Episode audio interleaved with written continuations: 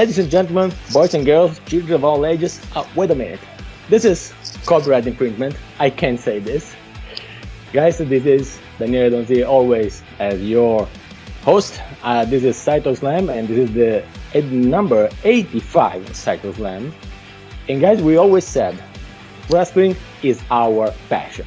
Okay, but behind that, behind that, there are incredible aspects that we can't oversee every single day.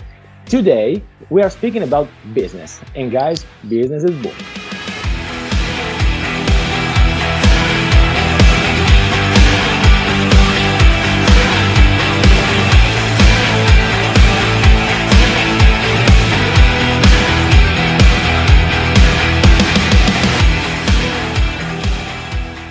Today, I have a special guest.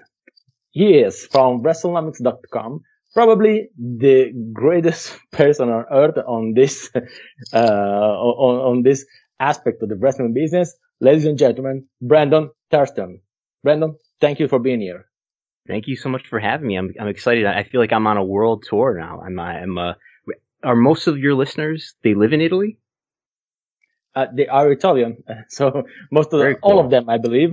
yeah, there yeah, are also ladies. Cool. So be, polite. We also have ladies in our audience. Certainly. so, so um, I would like to start things off with a, maybe a personal question. Um, when I saw WrestleNomics.com, it's a, it's an incredible blog for people who don't know it. Um, it's an incredible blog that I came across in uh, last week because I'm I was searching some sources for my reportage, which is called Business is Booming. It is actually live on our website. I came across WrestleNomics.com and guys, if you are keen in economics, if you're looking for financials, if you're looking for any number of figures they may be um, uh, property, something of the WWE, please go ahead. That's the place to be. WrestleNomics.com, it's incredible. If you're, if you're interested in economics you, and wrestling at the same time, uh, you can't miss this website. It's incredible. So, Brandon, my first question, how on earth did you come up with the idea of a blog that is specific on the business, economic side of the business, of the wrestling business? Uh, and probably I said it before starting this registration. I, when I saw this website, I, I thought either this guy has serious problem or probably is really, really, really interested in economics. So how did you come up with this idea? Well, I, I actually am not the one who originally created WrestleNomics. Uh, WrestleNomics, I guess, is, is, a brand or a word that uh, a guy named Chris Harrington, uh, he, he, he created, he started using the brand in about 2013 and he's done similar work uh, for years before I started to do this. I only really started to write and follow closely uh, the business side of wrestling to, to the extent that I do now around 2015 or 2014, you know, through the present. Uh, but Chris, uh, who many know as Mookie, um, he he had been following that for for years before then, and uh, he had done a lot of jobs, you know, in his in his day job and his work life uh, that had to do with sort of data analysis and things like that. So he was really uh, in a good position to to do that sort of analysis. Um, I am now doing WrestleNomics alone. Chris and I had a had a podcast together, the WrestleNomics podcast, and then in uh, to, the end of 2018, the beginning of 2019, uh, he left WrestleNomics and now he works for All Elite Wrestling. He works works for AEW. So so now WrestleNomics is is just me and I and I have started doing the, the blog and started to use WrestleNomics.com, um, and to put uh, to put stats on there and to put my written articles on there. And I, I've been doing the podcast every week now, especially since the pandemic. I've really picked up on it, and I've been doing that every week uh, since March. And you, the uh, the podcast is is released um, every weekend, and you can find that on your podcast app. But uh, yeah, I I got interested in in this subject because I guess I, you know, I was a, I am a wrestler. I haven't wrestled during the pandemic yet, but I've, I've been an independent wrestler since 2003, and I've been a, a wrestling fan, I guess, all my life. And um, you know, you hear a lot of discussion, you know, among fans and even among wrestlers about, you know, just about about the, the business or about the industry. And there's, you know, everybody has an opinion, but the facts are kind of more slippery. Not everybody, I think, is is quite as sure of the facts uh, as as they seem to be, or you know, as they could be. And uh, just I, I I see what I'm doing is trying to put you know some facts behind all the discussions and uh, you know all the interesting debates that people have about the wrestling business. And I've always been interested in the way that new media and the way that technology changes you know our lives in general and and changes business as well. And it's I think new new media and new Exactly. technology Exactly. has Exactly. Mhm. I, Exactly. I No, this is this is the point. This is the point that I've been uh, um, carrying on in my reportage. Uh, that the media has changed the perspective of the business since the very beginning. We are talking about uh, not only what was done from the uh, a young Vince McMahon, right, when the, the first contract uh, for the television, but also for the pay per view, the paid Right. television, and I took uh, one of your um, figures from, from the website that really interested me so much. So let, let's enter in the business. Let's address the elephant in the room, which is um, the, the point of probably the war reportage. Business is booming. Um, how do they make money? How do they make money? Um, th- this has been uh, quite something taken for granted for years because it's it's like the starting point. Vince, Vince McMahon is a billionaire. You know, uh, all discussions, they start all like this. Uh, he is a billionaire. He can do whatever he wants. Guys, he was not always a billionaire. He had this sensation. We have this perception of him like uh, being a, a billionaire. But can we say, safely say that only in the last years he has uh, a turnover of a billion a year from the WWE. But at the very beginning was not so much like this. So, um, the, the, what I carried out is where the Vince McMahon and the WWE made money for the first time, big money for the first time. And I found out a figure that, from your website, which is incredibly interesting. And this is the uh, yearly revenue from the late 90s up to today. And there are two Yeah. points which are very, which almost this thing speaks for itself. It's the period 1998 2002 and from the 2015 up to now. And if you look at what happened in these two things, right? Uh, what happens in 1998 and 2002? We had the Attitude Era and we had the Monday Night War. So, uh, basically, can we say what is the, one of the bloodiest thing, bloodiest war, okay, uh, ever was not exactly about business, was about a war who was making more revenues from the wrestling business. the the Monday Night War, um, it's it's especially for WWE, it's it's the most popular era in their history, um, because of the stars that were there at the time, um, and they made a lot of their revenue at that time. A large portion of their revenue. I would have to look to see what the sort of what the percentage breakdown is as far as where where was the revenue coming from, but a lot a lot more of the percentage of their revenue at that time in the late 90s was coming from ticket sales um, as compared to this year where the business has really evolved and i, I, I say that the business has been turned upside down where now you've got in the year of 2020 they'll, they'll report their full year report to including q4 uh, on february 4th and we'll we'll know the exact number but the numbers that we do know we, through, we are, through we are on a billion. Yeah, Yeah. we are on a billion. Yeah, but the numbers you're numbers right. that we that do was have- the, the ticket sales. That was the, the Right. ticket sales in the Attitude Era, in the Monday Night War. But mm, correct me if I'm wrong. I think it's the period where the ratings on the TV were the highest ever. I, we're talking about 8.5 for Monday Night Raw, which is unprecedented. We are today we're talking one quarter of those ratings. Right. The the TV ratings in the late '90s and early 2000s are much higher than than were much higher then than they are today.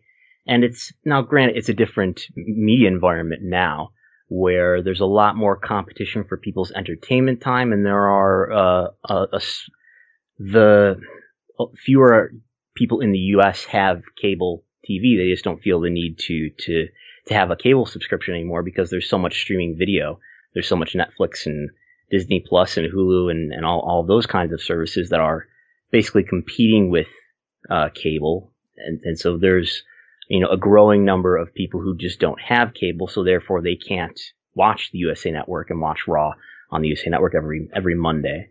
Um, but what what's changed is that to today, and what what happened between you know the year 2000 and today is that um, as as there's been an increase in competition for people's time, viewership for TV programs in general has declined, and that's made the the the remaining most viewed programs, which include programs like like Raw and SmackDown, those programs have become exceedingly valuable to the networks that they're on because those are the really key programs that are keeping people from canceling their cable subscriptions.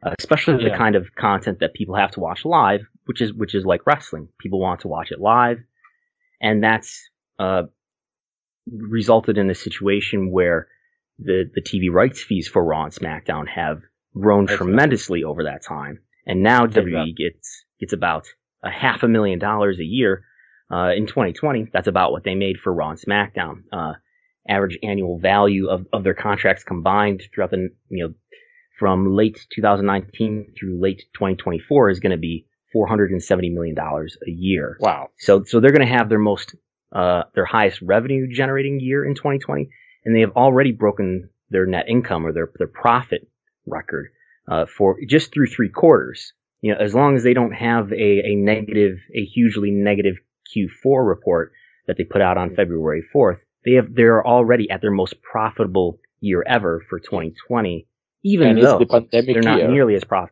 popular as they were in previous eras. Absolutely, and and this is the pandemic year, which, uh, right? It's incredible to think about it mm, from a business point of view. A business that 20 years before, as you said, was on ticket sales, was based on mm-hmm. ticket sales. Yes, TVs, absolutely. Half of the revenues probably, but we are talking of 120, 140 uh, million, uh, million dollars. Okay. But now today we are talking about 1 billion and that's, that's the proportion. But from that, what happened when the attitude era ends? That's interesting. I, I think, uh, something that I really didn't want to address in the in my reportage because I wanted to just let people understand how the media was were affecting the business from the, McMahon perspective. Okay, but um, it, it's what is in between the 2002 and 2015. Uh, it's interesting, okay, because 2015 is when the WWE network came up. And from that point on, we have a growth every year. And I, I, don't know. We are not seeing the end of this. But in between, in between, uh, mm, there's like nothing happens. It's like in, like if in the, it's like if at the Attitude Era, Monday War, we have this increase and then everything stops, but the profits, the revenues, they remain the same. And in this period, we have John Cena. So can we safely say that John Cena was the reason for not having uh, a loss of revenues in WWE business. Um, you, are talking about the, the period between 2002 and 2015, I guess. Um, yes. I, I, don't think John Cena alone uh, gets all the sure, all the credit credit sure. for that, but uh, uh, wrestling has been and uh, still is. Uh, it, it depends on the the star power of of the top wrestlers, of the top stars in the company, and um, you know all the TV deals that they have, all you know the W Network subscribers that they have.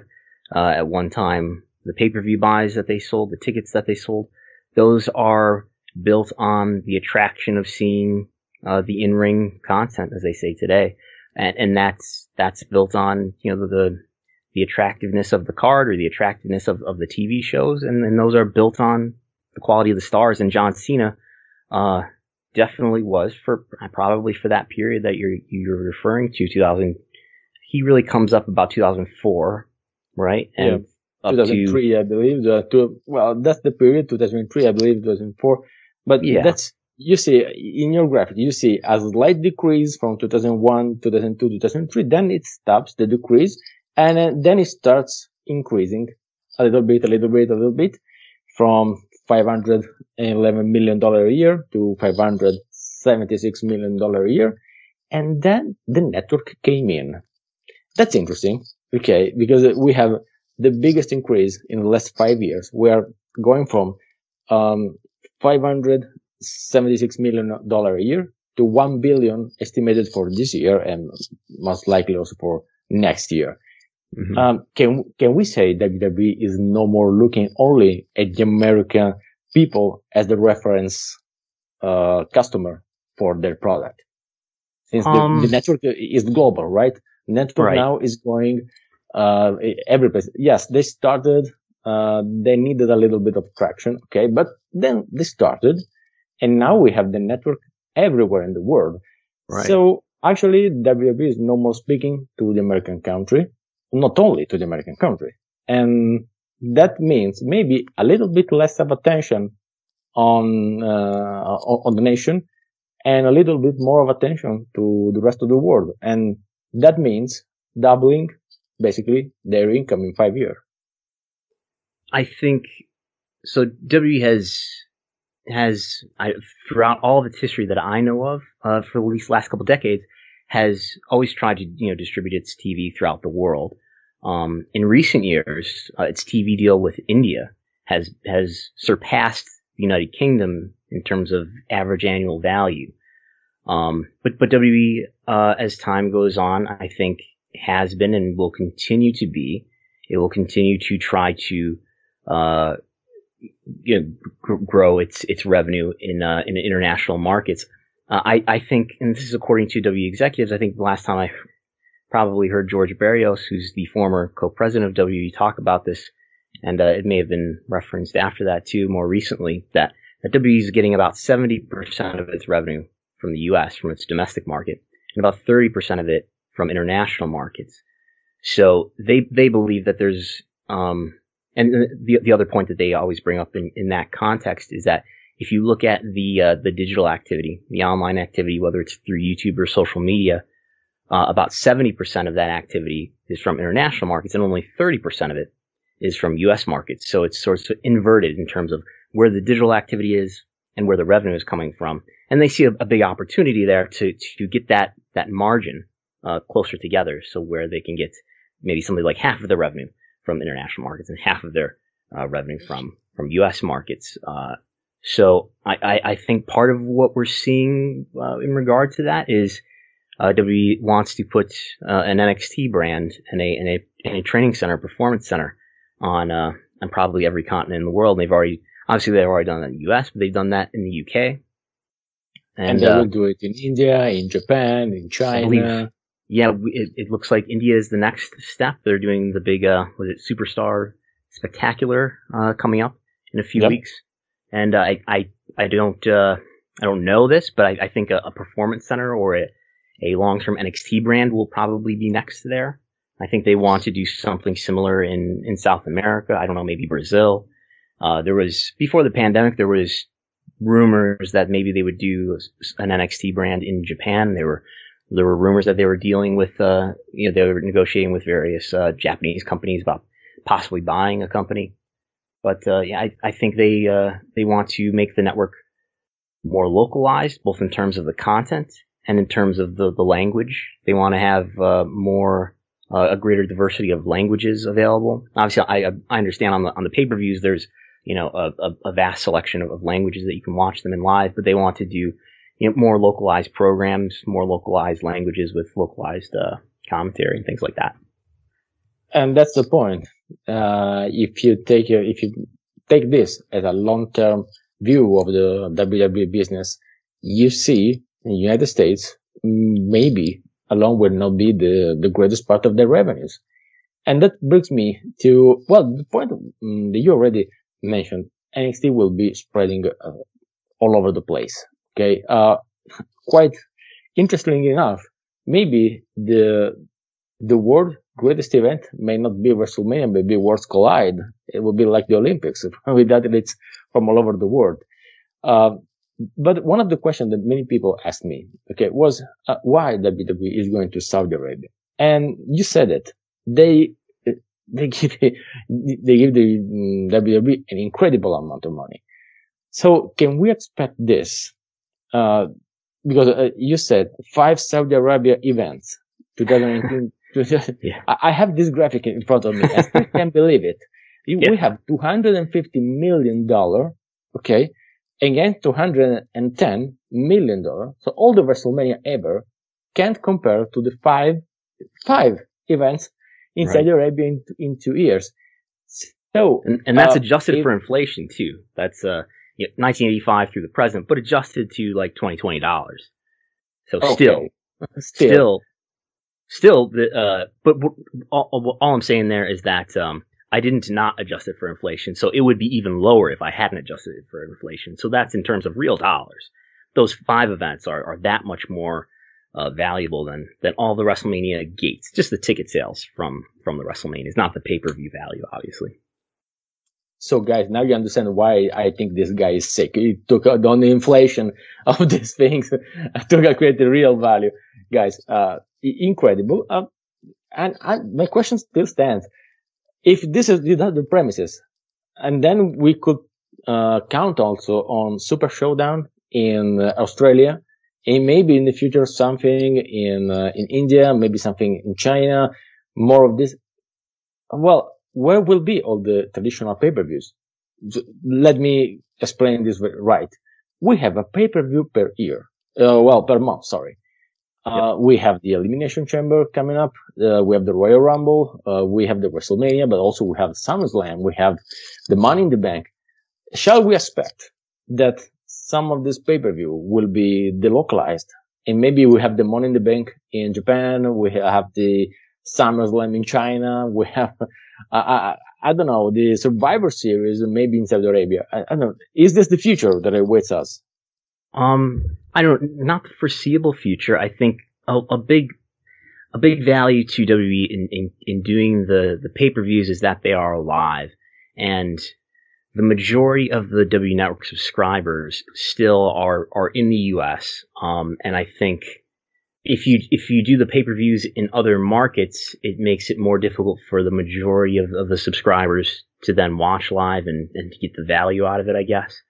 Um, so the the reason though why they're doing the Saudi event, the Saudi event, they're they're getting fifty million dollars, five zero, fifty million dollars every time they go there and that's guaranteed money. That's not uh, the result of selling tickets. Yeah, um, for the next eight years, by the way. For yeah, it's a, it's a ten year deal, and we're two years into it. So so the reason why the Saudi government has apparently made that deal with WWE is because it's part of. Um, I'm sure those those fifty million dollars per event are part of uh, a great deal of money that's been allocated towards Saudi Arabia's Vision 2030 plan, which is basically an economic and public relations program that, that the Saudi government is conducting to improve the image of, of Saudi Arabia worldwide. And I think the value to the Saudi government in doing a a W event and having it uh, broadcast on the W network is that it shows, you know, it, it, try, it tries to sort of uh, soften the image uh, of, of Saudi Arabia uh, around the country. And, and, even in the midst of the, uh, the deal, in, on the second one, uh, and lead up to the second one, uh, the journalist Jamal Khashoggi was was murdered, and uh, the Saudi government appears to be involved in that, and and there's so there's a lot of um, I, I think okay, Saudi so Arabia is they're not so reliable for the future, so you can rely on this for having a Royal Rumble there. That's the point, I believe. Well, I I think they'll. Uh, I don't see them stopping the deal. It's so valuable. Like that, if you if they do two two events a year, which is what they've done in non-pandemic times. They, have done two events a year, and that's what the deal. That's what they they've you know put out a press release saying it's it's a two event per year deal. So that's a hundred million dollars per year. That's about if if they make a billion dollars in revenue, which is roughly what they'll report in 2020. They're gonna have that's 10 percent of their revenue in a, in a year. So that's a huge piece of their business. And uh, Absolutely. without without airing anything on national soil. So before starting the year, even if you stop the business and you just do these two events in Saudi Arabia, you got $100 million. Right, right, right. That's the point. That's incredible, uh, but that's, uh, granted turnover for those who are keen in, in economics. And, and that's how the, the business goes.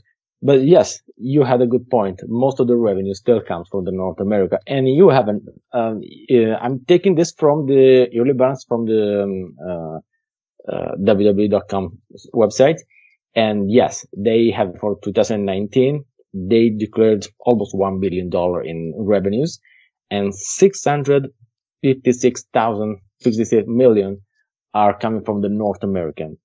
I can see from the Middle East, Europe, Africa, 223 million and from Asia Pacific, uh, 67 uh, and Latin America, 12 million. Sure, there is room for improvement. There is room for having Asia Pacific is incredibly low compared to the potential they have. You mentioned India. I mentioned China. So maybe Japan. Uh, there is room for improvement, but still they have to be reliable. Uh, actually, in these days, we, you have a new U.S. president. We have, we hopefully will have better, uh, deals with the Chinese president, but they cannot be, if they can be reliable and there are some diplomatic incidents, uh, they will not have any, any event. And that's a problem. That's something not the, not good for business. Yeah. Uh, with, um, to, to talk about Asia specifically, so in, in India, WWE is pretty popular. That's again, like I mentioned earlier, that's their number two TV market. Uh, they've done a, a, a, small handful of events in India. Um, they did one in around 2002 that I think is, is, famous for everybody left there and got sick for whatever reason. But they did a couple events after uh, Jinder Mahal became the the W champion. They they planned two events. They ended up canceling one, which gives me the impression that maybe ticket sales didn't go as well as they had hoped. Um, but but so China is another uh, region that executives have talked about as being a, a big opportunity area for them. I, I think it, it's looked at as, as a as a country that has a lot of opportunity for a lot of businesses. Um, but but W doesn't appear to be very popular yet in China. Uh, I think everybody looks at China and says they've got you know over a billion people in their country. So how do we how do we get in there and, and do business with a with a huge population? Um, but for whatever reason, at this point, you know, W isn't very popular in China. They do have some TV deals there, but uh, it's it's definitely you know, an area that they would like to grow. And you see, you see when uh, they bring out uh, recruits to the performance center, they've uh, they've signed up a few uh, Chinese uh, wrestlers over the years, but they haven't been able to develop them. And you know, the, the W Performance Center is, is a is a whole another uh subject to to look into and analyze. Just the how the talent has has turned out and whether whether whether uh, the W Performance Center is worth everything that they're they're putting into it financially. But yeah, shall we count Australia on it? Because Australia, I think they are very popular there. Yeah, um, they have a deal with I think it's Foxtel in, in Australia. Um, I, I I think I would have to look at the population numbers, but uh, I, I think what, what is what is the population of Australia? it's uh, I know it might be along the lines of like there's countries like like Canada that has about a tenth of the population of the U.S. So there's 25 million people in Australia, and I think uh, I would guess that as far as an emerging market for W, that Australia is fairly saturated, but uh, they they could continue to do uh, house show tours there. Um, but yeah, I think uh, if you com- compare the population of uh, Australia to the U.S. That's what that's less than a tenth of the population. Sure. So just a, a lot is uh, a lot yeah. of uh, talents come from Australia. So thinking like okay. a lot of talents come from the UK. So in the UK Definitely. they did the the UK in the performance center there. Maybe they're yeah. doing or down the line they will be doing the performance in Australia. Maybe have an increase there, or maybe be uh, a polarizing center for the Southeast of Asia. I don't know. Could be. So, um, you mentioned one very, very, very good thing. Uh, because this is what we call the epitome of what's wrong with WWE. Uh, you said Jinder Mahal champion. Yes. And there's a, two things. The, uh, every time I have this podcast, every time I say, uh, guys, um, we should not be thinking about how good Jinder Mahal is in the is in the ring, because that's the problem. Probably with uh, I think most of the viewers around the globe, you know, they see uh, John Cena, the five moves of doom, and then they get bored. And so why is champion? they see Jinder Mahal. They've seen, well, actually, luckily for a short period of time, uh, win the ring was not as good as AJ Styles. Okay, but he's still champion. Why do they do that? And every time I get here, I say, guys, you have to look at the business. WWE is uh, preparing a tour in India. What better way of going there with uh, uh, with a champion coming from India? That would be incredible. There would be a lot of people cheering. Uh, I said, guys, that's marketing. Nothing less, nothing more. Uh, but everyone, everyone was indignated. Uh, no, this can't be possible. He, he can't wrestle. He is ugly. He said a lot of things. Uh, we don't want to see another great Khali. And then now we are speaking about having an NXT performance center in India. Shall all we be scared then that we will have uh, another Jinder Mahal down the line? Um, I don't know. I mean, I, I think the idea behind putting the title on Jinder Mahal is that, um, you know, they saw, I think it, it was W trying to, uh, apply their wider biz, business strategy onto, uh, onto the, the creative element of, of WWE. Um, they wanted to create a, a new huge Indian star in Jinder Mahal, and that didn't really work out. Um, I think the way to appeal to international markets is maybe more so to just you know try to create stars that will have worldwide appeal and not necessarily localized appeal. Um, but I can't really predict um, what Vince McMahon will do now or in the future. Um, but I, I, I, I would think though that maybe uh, they've learned, and uh, that's that was an experiment that didn't seem to work out all that well, and they probably won't do something on that wide of a scale again and I think they would probably stick more to to doing these sort of localized, uh, regionalized uh, brands. Uh, like like NXT, uh, maybe an NXT focused in India, an NXT focused in the UK. Um, but yeah, the um, the reason why anybody is a is a champion or should be a champion, I guess, is is is about you know how how over are they, how big of a star are they perceived as, you know, and uh, and uh, and that's uh, that's how you book your promotion ar- around that's how you should book your promotion around building big matches between big stars who are over with a huge number of people. Well, we will see what will be the uh, the future of WWE in this perspective. We all hope to always see a good product, and if that's profitable for WWE, it's all good and done. So um, let's go uh, because since the moment I got with the idea of this reportage, the business is booming, uh, I got some questions, okay, from the, from the guys. And so now I'm going to make you some question, if you don't mind. Uh, so if you sure. can answer the question. Um, the very first, the very first question is an incredible. You hear me? So, sorry. Yes. I think, I think, I think I lost you for a second. Okay, don't worry. Here we are. Um, the first question come from a guy, uh, which actually has his own YouTube channel. It's Eagle and Donald. Yes, uh, let's talk. He's Eagle. Actually, his name is, uh, in the Italian translation of Eagle, but we call it Eagle anyway. Um, but yes, he was asking the, the role of the social media in the WWE revenues is that WWE making money out of the activities running around the social medias? Not directly. Um, the, the, the biggest revenue generator related to anything that's digital or social media is YouTube. And I think YouTube is worth on an annual basis about 20 to 30 million dollars for them. Again, put that in the context of, of a company that's generating about a billion dollars in, in revenue annually.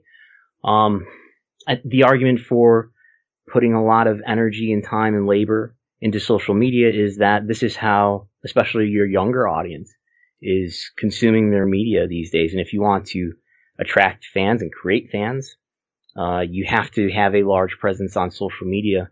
And W does. W is very popular on social media and on YouTube, but they don't generate a ton of revenue there, at least not yet. I don't know if they ever will.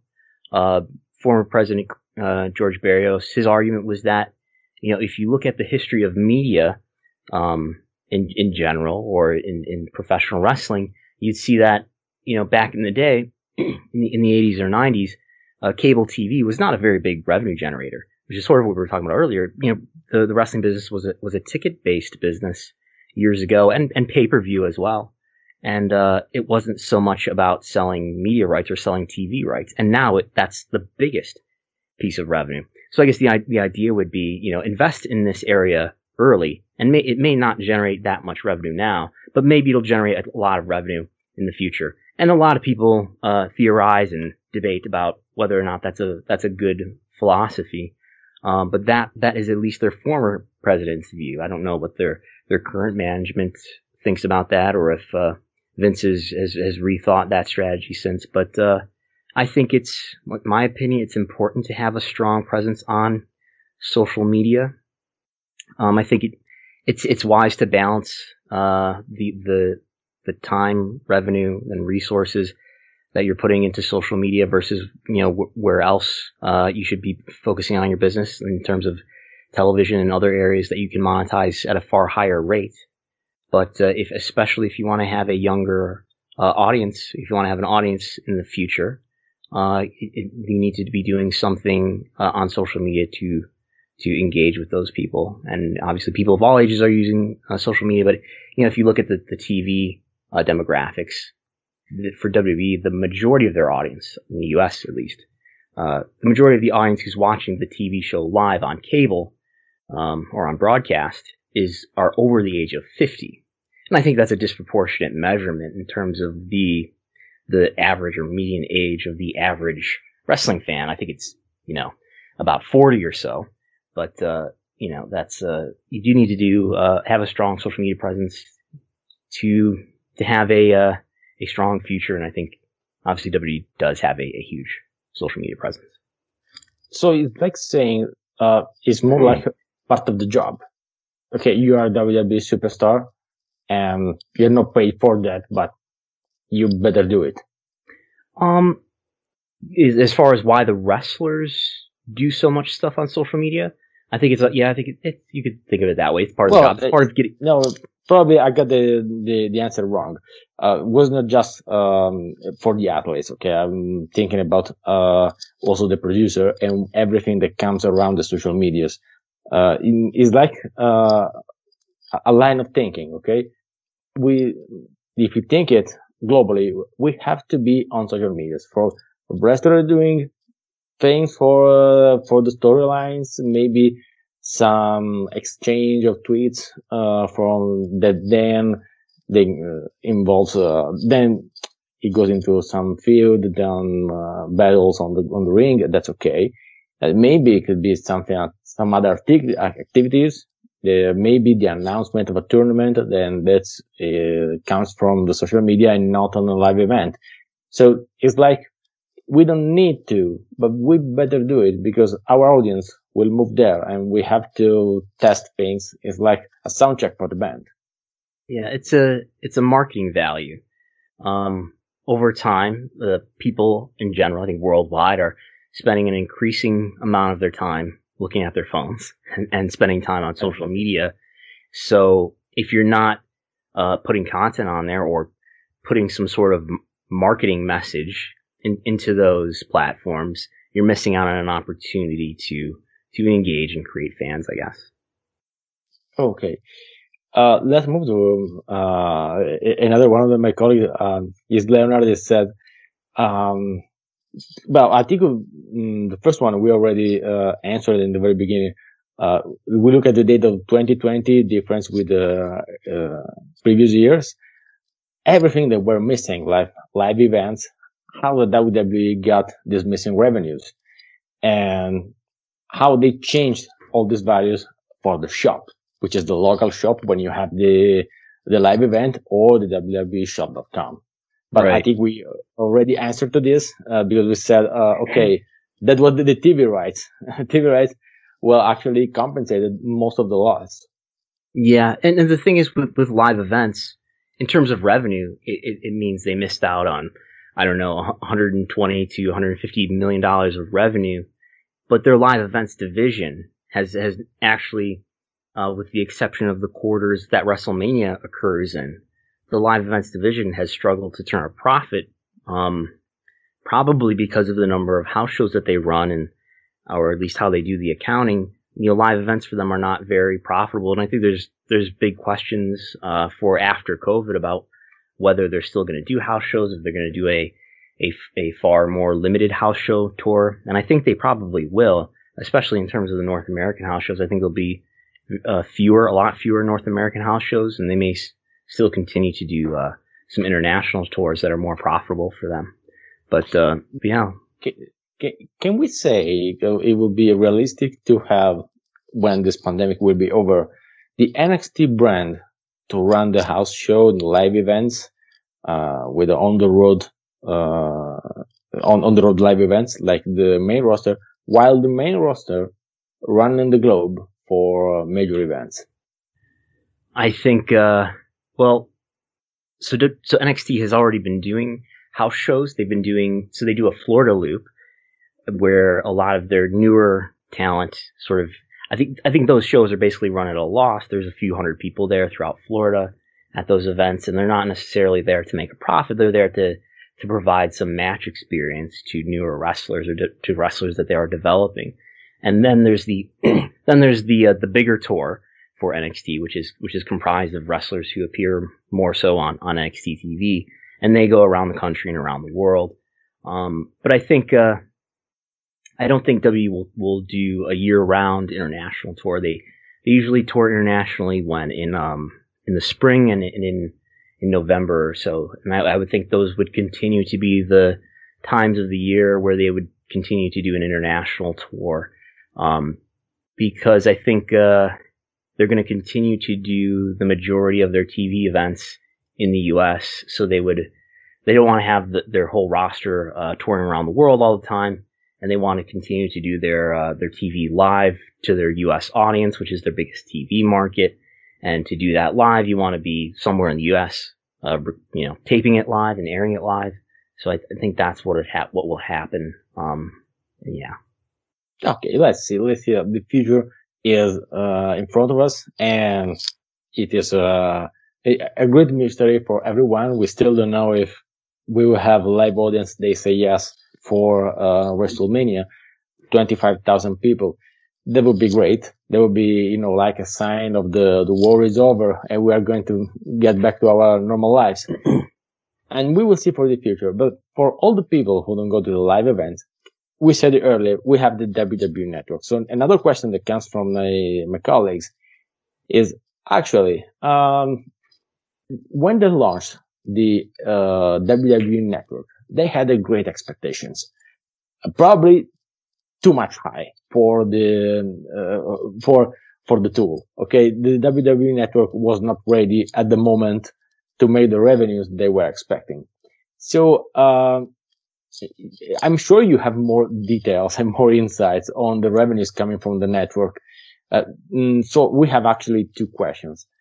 Uh, first, where is uh, the revenues from the network? Is it only subscriptions or they, this brought some, um, third line, like, okay, I saw it on the network and then I go and get and buy something? Or, uh, and then do they need to increase, uh, the, the revenues coming from the network?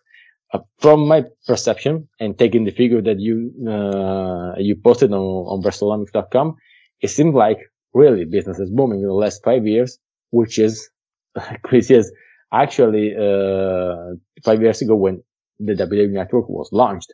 So maybe it's not like they were dreaming of, but still they are making more money than they thought. So on, on the first question, if it's if if W network revenue comes mainly from subscriptions or elsewhere, it comes mainly from subscriptions. Um, okay. I'm, I'm, look, I'm looking at a column of the, uh, the 2019 revenues, and the network generated 185 million dollars in, in revenue, and that's all just subscriptions. There, I, I think there is some ad revenue because they're uh, putting ads out there on on the network, especially now they're doing the pre-roll ads I've seen. Um, but there's also sort of in programming sponsorships, and you could credit that to the network, I guess. You know, Snickers, for example, has has been the the sponsor for WrestleMania for a number of years in a row. Um, so you could look at that as uh, being revenue that the network provides because it's that that's a, WrestleMania is an event that's primarily broadcast on the uh, on the W network. Um, and the second question, what was the second yeah, question you, again? if you think if you think that if this um, if the network if WWE needs to increase revenues from the from the network, I do. Do they need to? Um, they definitely well, want to. Let uh, me let me just say let me just say this. Then you can go on. Mm-hmm. Actually, this is the last question you have to do for uh, for a company. Any company is born to make money. So mm-hmm. the the question is if the company needs to make more money, yes, but they do billions. They still needs to make more money. That's the basis of the business. So actually, yes. But I think the uh, the wider question was: uh, Is the network uh, profitable enough? It is profitable. I think they don't report. Uh, they used to report a segment OIBDA, which is OIBDA stands for operating income before depreciation and amortization. They used to report an, an OIBDA margin for the network, and it was profitable. Um, that was in 2017, the last time they reported that and the revenue is only slightly down from from 2017 at this point. So I I, I think the network is still profitable.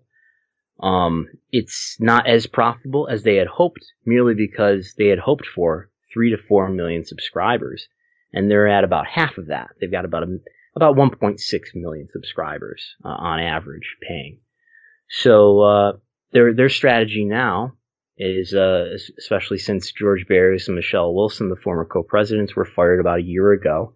Their strategy now is to sell the network content, maybe including the pay-per-views, probably including the pay-per-views, in fact, to a major streaming player or other media company to uh, to distribute or monetize however they see fit. I think the idea is to do something similar to what the UFC did with ESPN Plus. So ESPN Plus sold its pay-per-view rights instead of you know, distributing those pay per views themselves through various pay per view providers. Uh, they sold their pay per view rights to ESPN, and ESPN Plus is now the exclusive uh, broadcast. I don't know if that's a worldwide thing or not. Maybe you know. But uh, the oh, UFC well, is- um, I can tell you, um, in Germany, there's a, an agreement with DAZN. Okay. And, and, you know, maybe in Italy we have, uh, uh, well, in Europe we have something that actually could be interesting for the, for the WWE because for the next three years, the uh, Soccer Champions League. Okay, I don't know. I don't know if you if you follow the, the Champions League, uh, but I think it's not so popular in the U.S. as it is in Europe. It's like your uh, it's like the NFL. You know, you have the Super Bowl and we have right. the the final of the Champions League. Actually, it's uh, it's uh, the biggest event in uh, in Europe for for the year. And for the next three years, the this the rights for the transmission of it will go on Amazon Prime. Oh wow! So, so um, I think now the question is legit uh, because you mentioned that. So, shall we expect to have the rights of the WWE on ESPN Plus? I think absolutely yes, and probably it could be also on Amazon. Yeah, I think uh, Peacock, um, which is right now only in the US and UK, I think but M- NBC Universal, which is their partner in the U.S. for TV, that's that's the owner of USA Network. But I think P- Peacock is a player. ESPN Plus. I think those are the two likeliest uh, destinations for, for pay per views in the future for WWE. But Amazon Prime is, is another possibility. Um, I think it, it, could happen as early as, as this year before WrestleMania.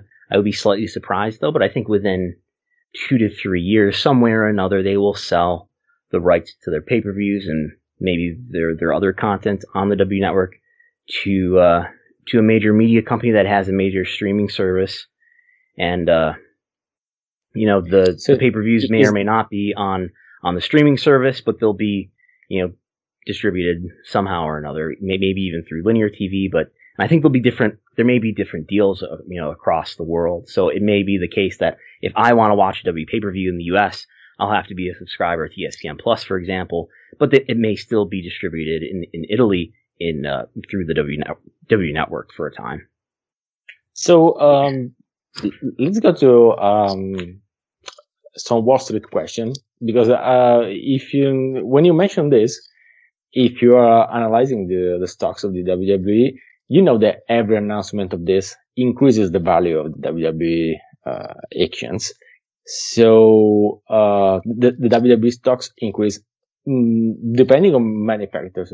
But every single time we have uh, this uh, announcement, you know, of an agreement with NB, MSNBC or with the DAZN, with Amazon, the WWE stocks increase. So if you are an investor and you have a ton of money, would you suggest to take on WWE stocks in the next month, expecting new, this new, um, selling of the rights for the streaming on other platforms?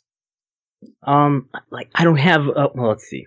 I think, so I'm looking at the, the, uh, the stock price right now. Stock price right now, and the market is about to close, uh, in the New York Stock Exchange, uh, in a few minutes here. It's, it's at about fifty-two and a half dollars.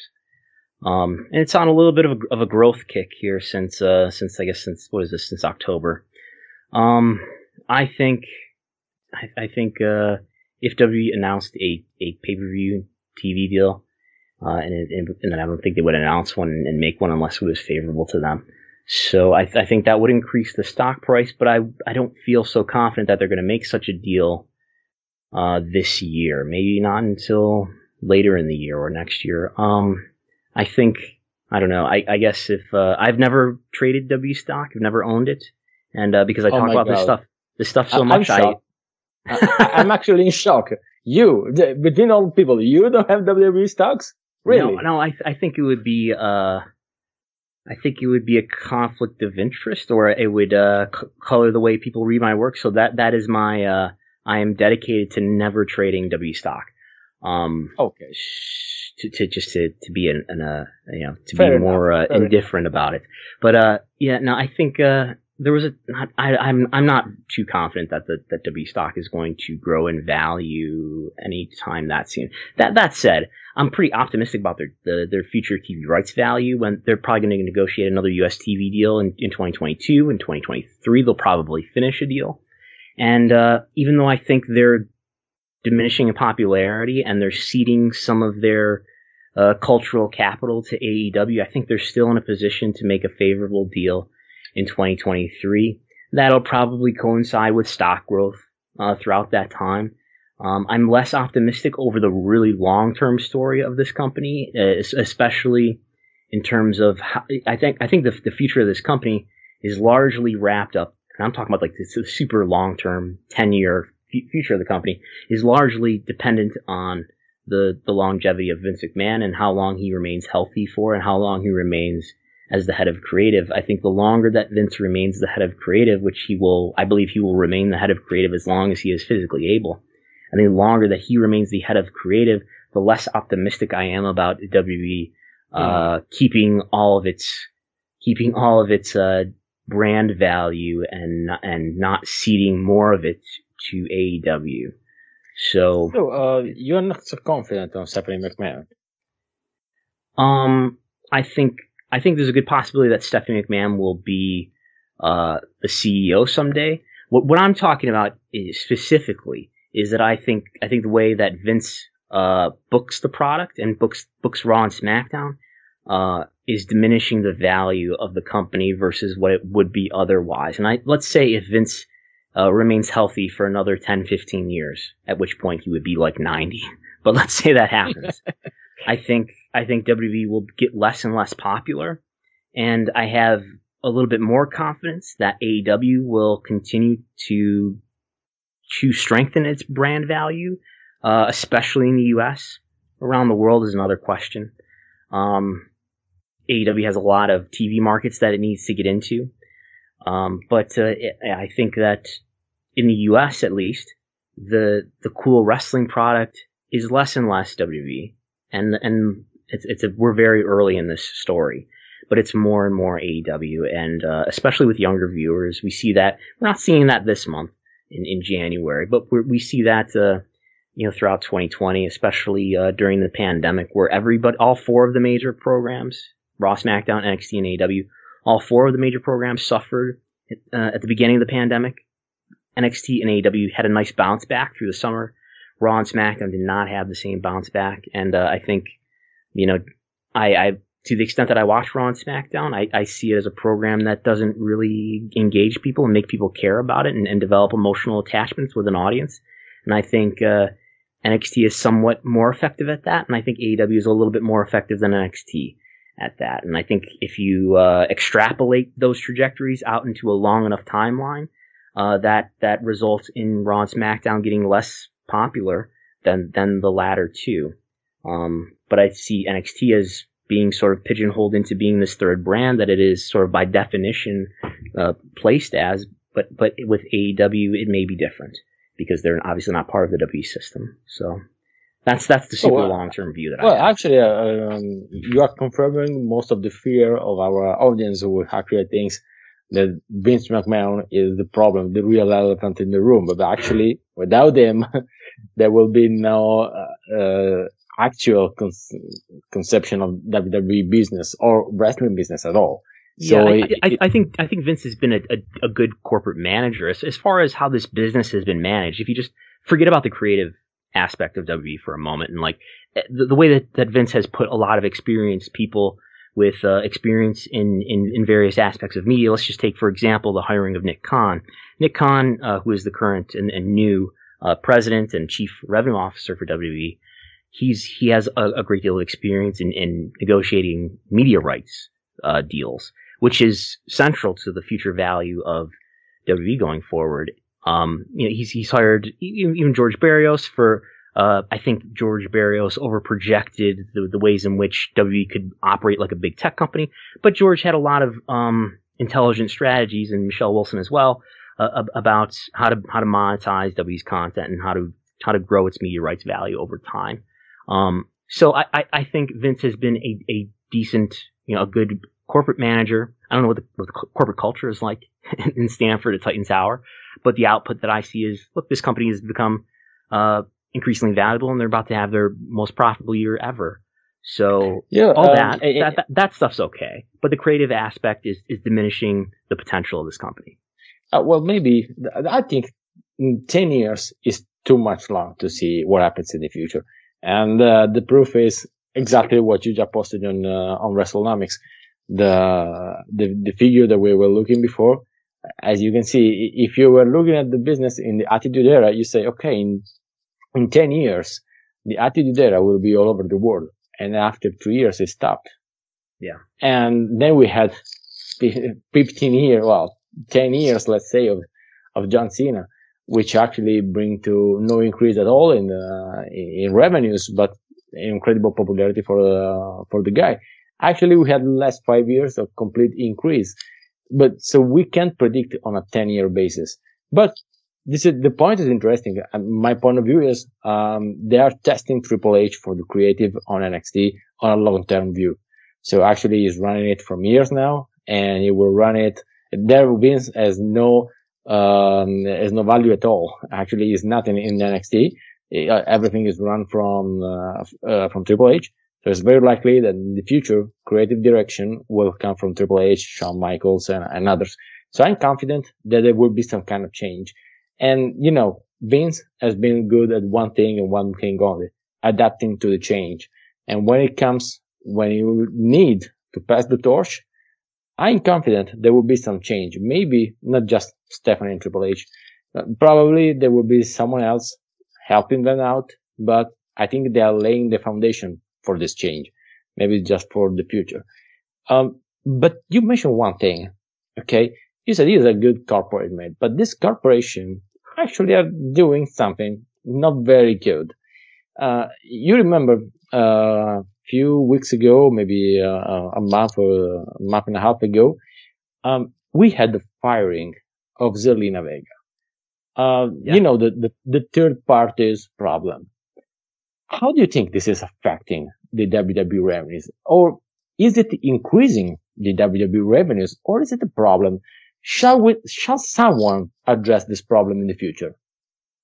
So you're, you're talking about the, the firing of, of, of Thea Trinidad, uh, Zelina Vega came after she, she had issues with, you know, W, you know, mandating that their talent stop uh, you, using you know, Twitch. The Twitch, exactly. The problem uh, yeah. was exactly that the so-called third parties problem. You know, the Twitch, the fact that guys can't use um, the, uh, exactly all the social media they want. Um, how can this benefit WWE? Is this isn't it a problem? So I, I think the idea is that WWE WWE wants to make a deal with Twitch or or Cameo or whatever other whatever other video platforms there are out there. And if the wrestlers are using these platforms and monetizing on them already, that undermines WWE's ability to make deals with those video platforms. So I think that's that's not a defense of it of what they're doing, but that's that's the reasoning behind explanation. That. Okay, so actually, actually, so you say if if you let people, you let people um, doing what they do, do monetizing on Twitch, monetizing on Cameo or nothing, you are um, you are avoiding for uh, these revenues to go through the WWE balance. From uh, so uh, and so the the point is WWE says until we don't have an agreement with Twitch, with Cameo, with others, don't do anything because all the monies you do have to go from me. Right. And, and, and you know what will happen let, let's say W does make a deal with any or all of those companies, and then the wrestlers can use them again. The wrestlers will, you know, will not will be get, getting probably a fraction of the the revenue that they're getting before that they were getting before. Um, you could argue that another reason why W wanted to do this was because the wrestlers were figuring out another way to make money for themselves, and then therefore they were less dependent on WWE. Um, and I, and I think that's uh, that's not a favorable position for an employer to be in. Uh, you know, uh, ethics notwithstanding. but uh, I think uh, I don't think any of that. I don't think the work. You know, uh, this flies in the face of wrestlers being classified as independent contractors in the U.S. when when they seem to be being directed quite like employees. I'm I'm not a legal expert, but it, it, seems to me that, that there's a good case for these wrestlers are, are truly employees, legally speaking, and they're not independent contractors. Um, but I, but, uh, you know, I don't see any of that changing anytime soon because the change, whether that's, uh, to, uh, come from a lawsuit or whether that's to come from unionization, uh, I don't think that's going to happen because the W environment is highly competitive and the people who are most in a position to cause that kind of a change or to cause to begin unionization are the biggest stars. And the biggest stars are the ones who are already the most, you know, the best paid and they're, they're the most secure. And so they have the least to gain from unionization. The wrestlers who have the most to gain from unionization have the least leverage and compounding those dynamics um, everybody is super competitive. You know, everybody wants to be the world champion. And uh, if you, uh, you know, if, if management hears that you're trying to start a union, I'm sure that that will uh, not be a very good uh, good thing for your career if unionization doesn't work out for you. So, um, yeah, I think it's it's an unfortunate situation, and I think it's a probably it's a it's a legally problematic and ethically problematic situation. But I also don't, don't see it changing anytime soon. Okay. Um, we're coming to the end of this episode of Stato Slam, and you're you're giving incredibly incredible insight of it. I got two straight questions to conclude mm-hmm. this interview, and the first is um, since then now actually at this point um, even the fourth part of my reportage is online, and that part is not on is not on revenues, is on expenses because actually every people think, uh, okay, uh, WWE is making one billion dollar, and tomorrow morning, uh, Vince McMahon has one billion dollar to spend for his vacations or whatever he wants. No, it's not actually like this. He has to pay um, the the athletes. He has to pay the production, uh, and so I made uh, a breakout for from the WWE balance um, for how do how do they spend their money, and actually on $1 billion, we have 63, 65% on operating expenses. Yep. Um, that's interesting, which means that most of the revenues are invested in the production of the business itself. Uh, I think, mm, correct me if I'm wrong, what is missing here are the taxes. Um, so there is a, a good part of taxes out of it. And let me give, let me make you these two questions. The first one, WWE never says how much they spend in detail. It's very rare to find out how much the, uh, what is the engage for the, um, uh, what is the amount of money they pay for John Cena, for Brock Lesnar. Um, and we don't know how much they pay, for example, the Thunderdome. So, for example, uh, how the Thunderdome, I think was very expensive. How much did they spend for it?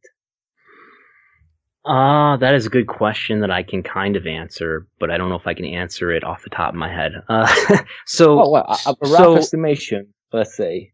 Um, so I, I, can start here. So that before the pandemic, be, when when there were normal live arena Raw and SmackDown tapings, um, those events were very expensive, and I think Raw and SmackDown, a single Raw or SmackDown taping, I think costs WWE somewhere around a million dollars um, for all the all the associated expense, everything from the production, which is the, I believe the biggest piece of, of, of, expense, but also paying the talent.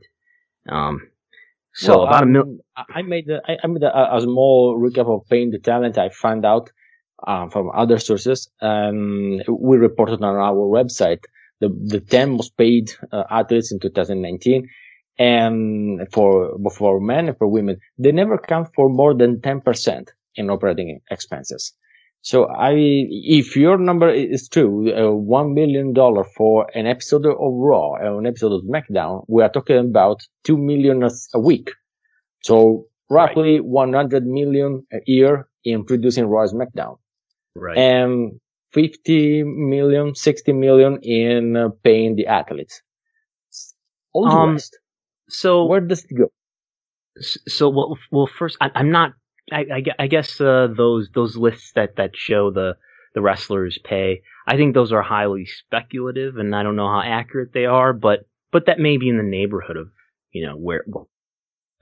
Well, um, but the the expenses for for WWE, you're talking about the expenses overall in ge- in general for the the whole company. There's they they list marketing expense and uh, general exactly. administrative you know, general administrative expense, and, and they have to run their consumer products division, which consists of all their merchandise and whatever licensing expenses they have.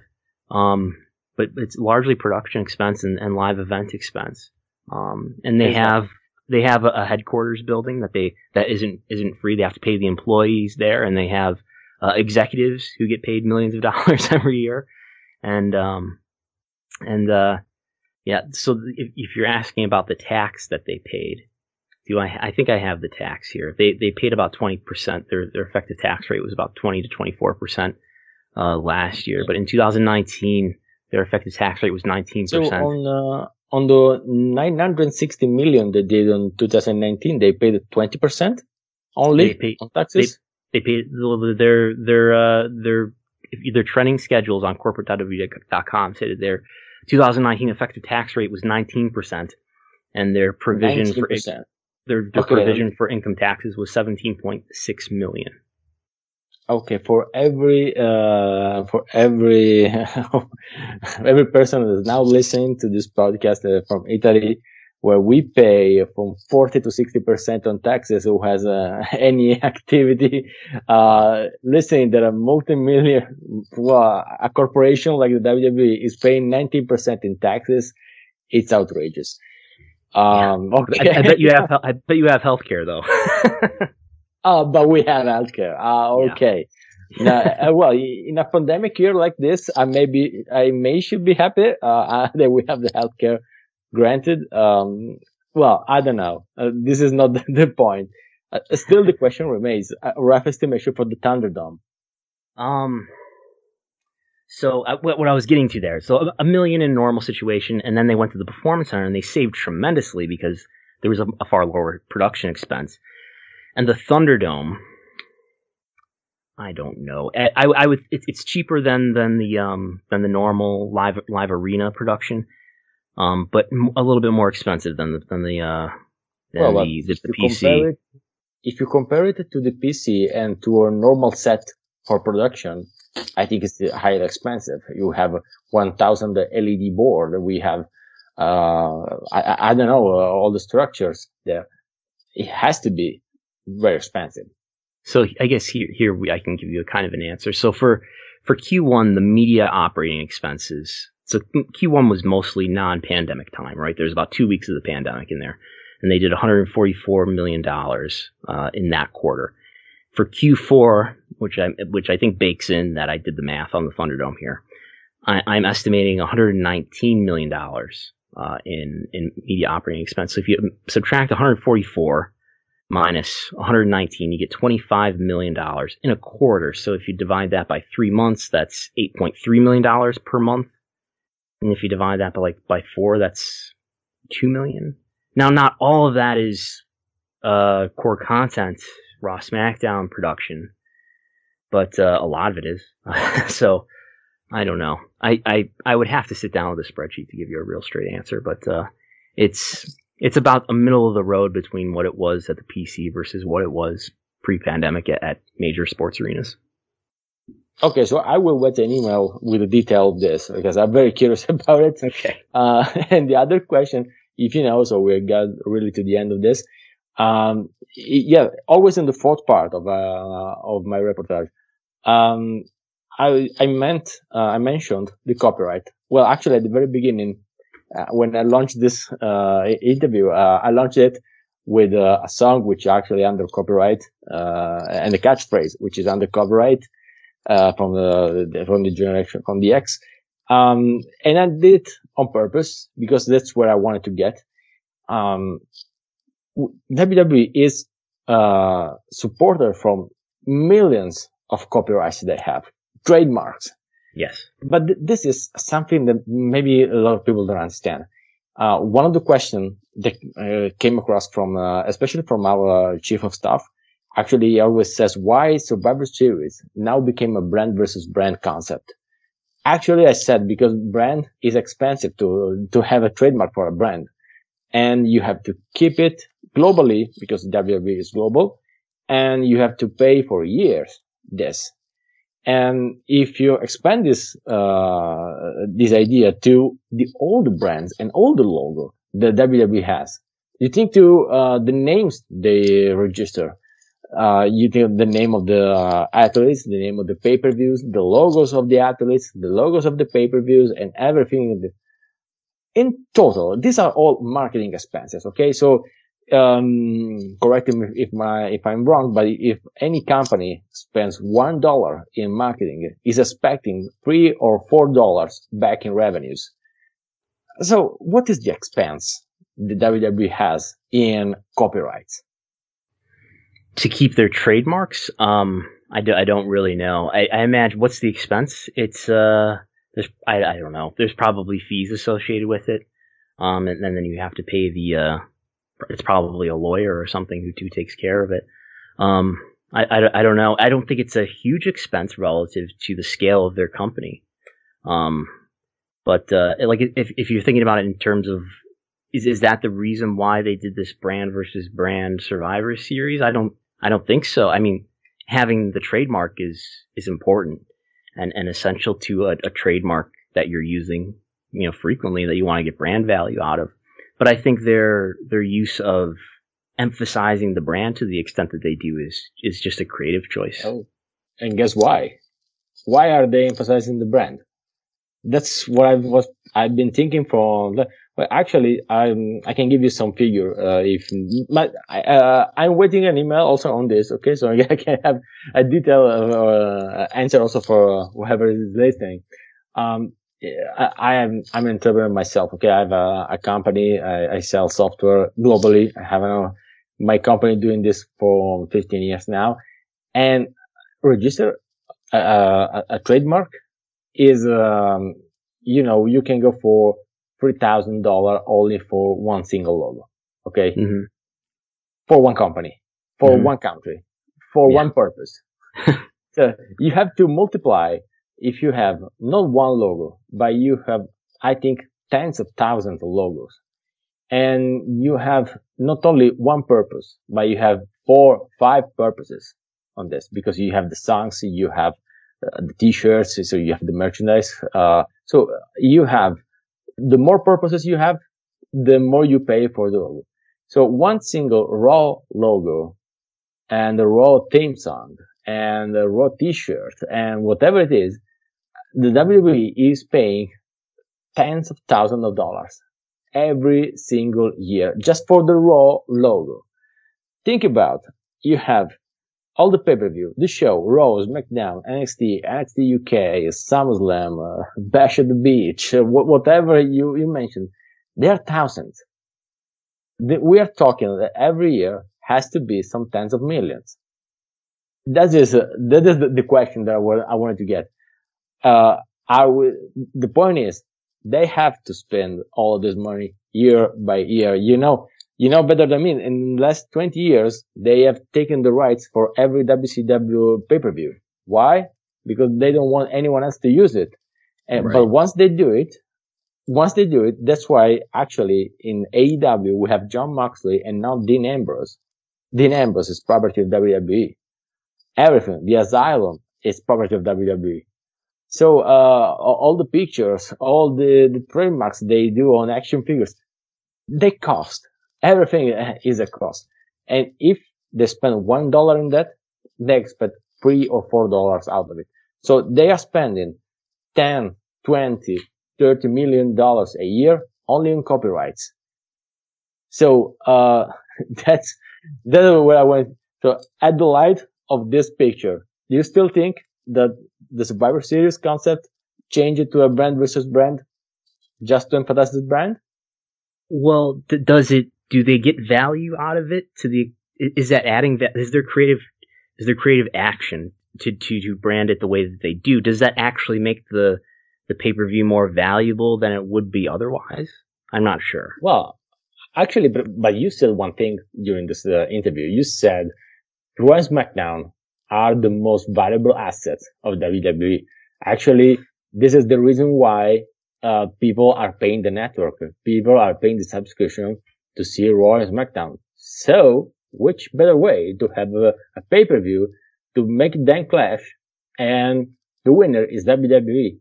It's like when we had the Attitude Era and WWE versus WCW.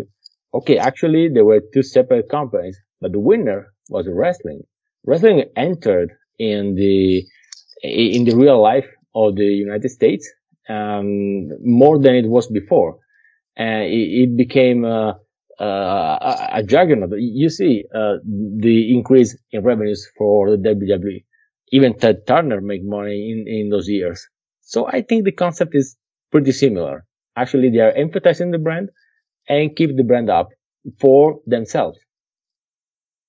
Sure. I, I think, um, in theory, that make, that makes a lot of sense and, and would be, uh, more effective if they executed it differently. I think, my understanding is that you know wrestlers jump back and forth between Raw and SmackDown without uh, too much too much event to it. And uh, you know, if if wrestlers were kept more separate, there, I know there there was a, a, year or two earlier there was something like the wild card rule where people could jump back and forth.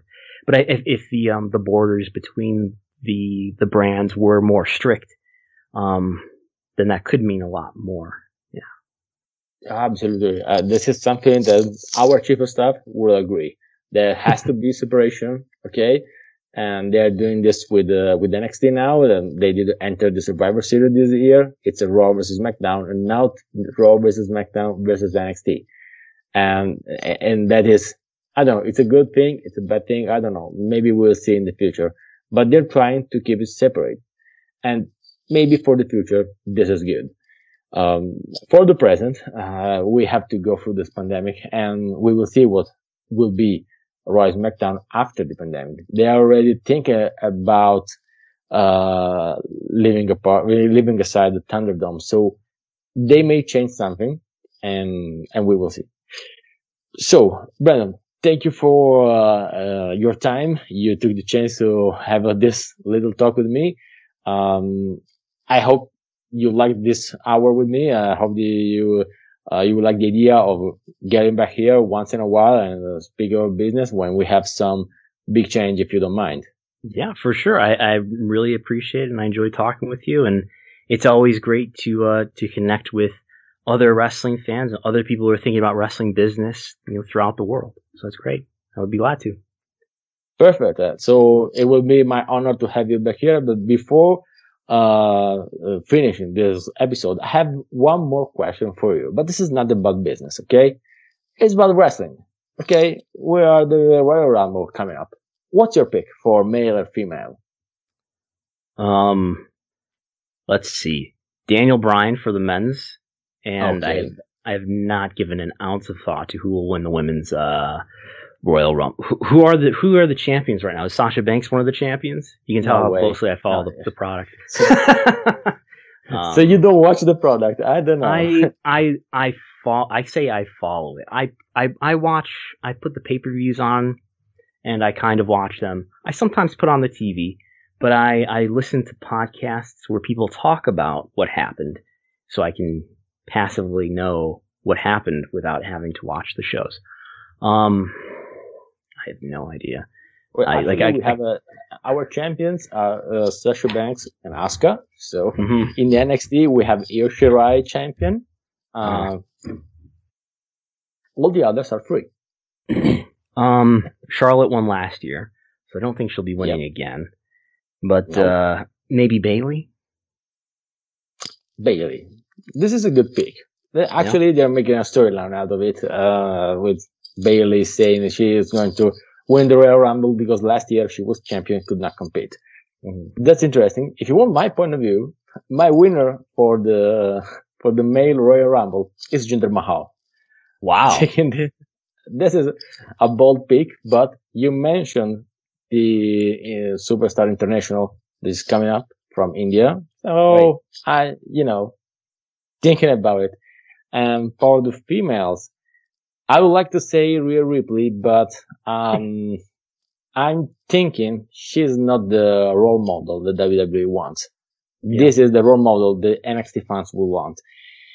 And I'm scared, uh, but, but yes, I would say if it's not Rhea Ripley, it's going to be Bayley, My pick. Okay. Okay, Brendan, thank you again for being uh, with me tonight and I hope, really hope to see you again, to, to listen from you again on this podcast. Yeah. Talk to you again soon. Talk to you again soon. Bye. Oh, and stay safe. You too. Bye. Bye bye.